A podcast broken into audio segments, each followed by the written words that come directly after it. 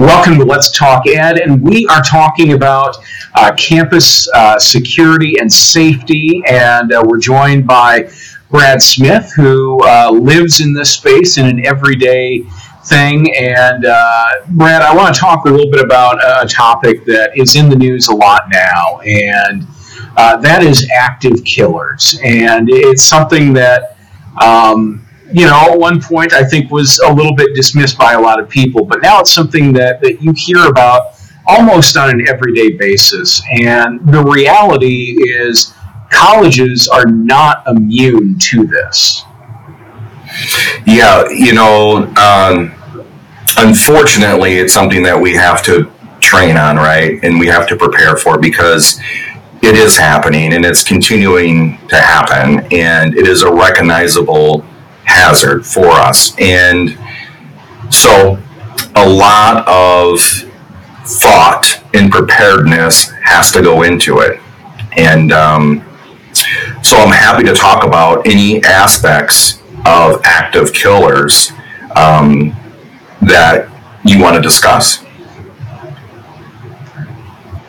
So, you know, one of the things that you know is a reality is being prepared mm-hmm. and there there are a lot of different ways to talk about how do we be prepared there you know ALICE is a very popular one uh, run hide fight avoid deny defend there are a lot mm-hmm. of different things at the end of the day they all sort of are, are giving the same message but in a different way so in, general talk about some of the things that, that people should be thinking about if, God forbid, they did get into a situation where there is somebody on campus that, that is actively shooting and killing people?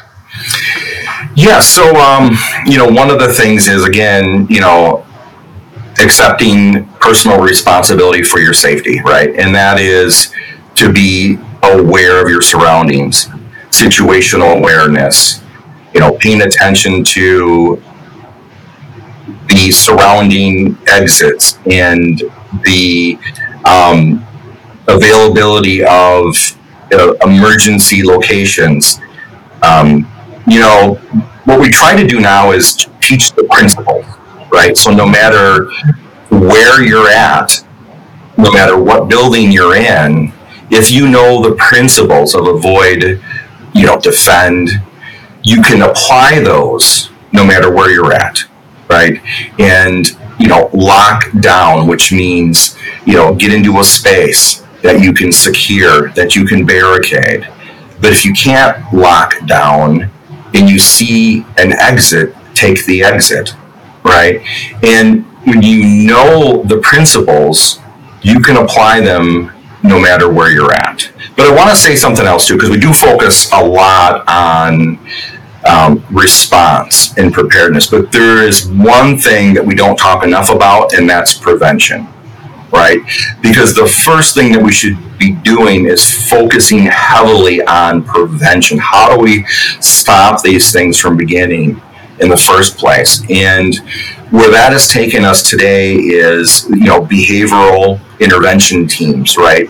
Uh, a location, a central location where you can report behavior which is concerning because a lot of these active killers they go through a process right they're going through a process and, and oftentimes we, we learn later on that they're injustice collectors that they've been wronged right and in the end they come to the determination that the only way to make this right is by hurting other people.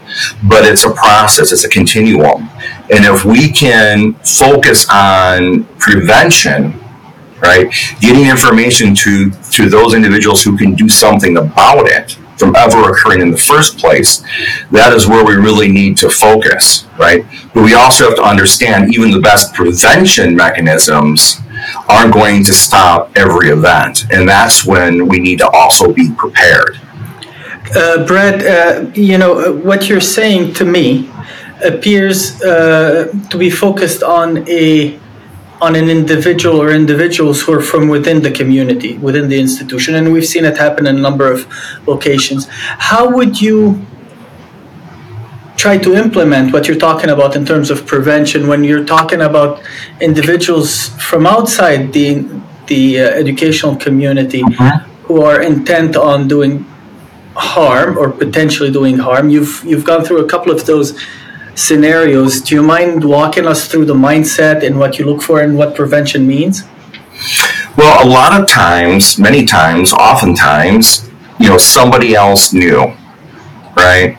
Um, something was posted on social media, or something was posted in a group chat, or somebody noticed a change in someone's behavior that was very concerning.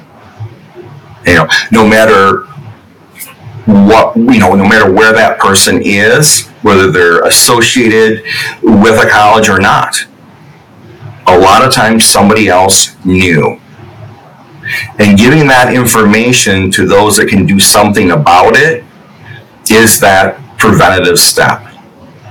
The intervention. We need to intervene before something bad happens. And that's really basic prevention, no matter the association to the location where the event takes place. So this raises another question in my mind, and I, and I don't know if I'm thinking uh, right here, but where does that cross the privacy of the individual and allows for the pr- potential protection because they haven't acted yet?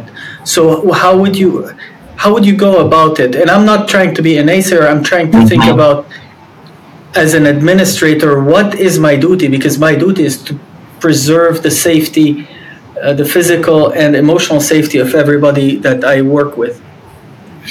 Yeah, so if we look at, for example, higher ed, and we have a mechanism in place to report uh, behaviors that concern us. The individuals who are receiving that information are a cross functional team of generally college employees that have expertise in different areas.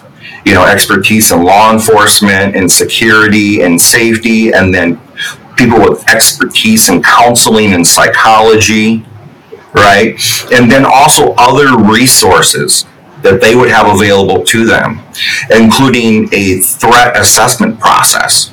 You know, what do we know about this individual that's being reported to us? What behaviors have been witnessed by others? What is the content of the concerning information? And then taking that you know taking that knowledge and applying it to a threat assessment process. And then based on where it lands on that scale options will be presented to that team. Right? And so there's been a lot of research done on this. And there's been a lot of vetting done on these threat assessment processes. They continue to be refined over time because you know every, no, nothing is generally static things evolve. But the tools are there to properly be able to assess these things and come up with sound responses or sound interventions right? And there's a duty to protect. There's a duty to have a safe environment for employees for visitors for students we have that duty. They have um, an expectation that when they're at the college, when they're in the classroom, they're as safe as if they were at home. And so we got to be in the mindset that we got to create that environment, right? And we have to do the things that we have to do to protect that safe environment so we're at very high level as we, we think about preparation in all of this, both on the the preventative side and and the reaction side. What would you say is the best way to make sure that information gets out to you know everybody on on campus, you know all of your faculty and staff, and uh, even students? How do we make sure that we get that information in their hands? So I think one of the biggest things is to normalize reporting, right? To have information about how to make a report readily available and to talk about it maybe even at the start of each class, right? I'm a big proponent of talking about safety information on the first day of class. What do they need to know? Hey, these are the tornado shelters. This is where we go if we have to exit the building. This is the the closest first aid kit. Just covering those basic things. And if there is a concern with someone's behavior, here's how you report it to individuals who are professionals that will look into it and make sure that that person gets the help that they need. And I think it's that normalization that it's okay to report concerning behaviors and that it's not a punitive process because I think sometimes it gets viewed if I report this behavior to the college, they're going to take some sort of punitive action towards this individual. And what we're going to do is we're going to intervene at the level that's appropriate. And a lot of times that intervention is getting that person help, right? Maybe they need some counseling services. Maybe there's other services that they're in need of, but just don't know how to you know, get that service. And so we're normalizing reporting, we're coming in at that continuum. The person is very low on the continuum, but they haven't progressed up it. And so the services could be just basic services of mental health. So we've been talking with Brad Smith about uh, ways we can look at uh, active killing situations on campus. If you enjoy topics like this, be sure and subscribe to us here on YouTube. Ring that bell down below. You'll get notified when we post new content. And of course, you can find Let's Talk Ed on all of your favorite podcasting platforms as well. So for Brad Smith and Dr. Zahi Atallah, I'm Chris Forde. We'll see you next time right here on Let's Talk Ed.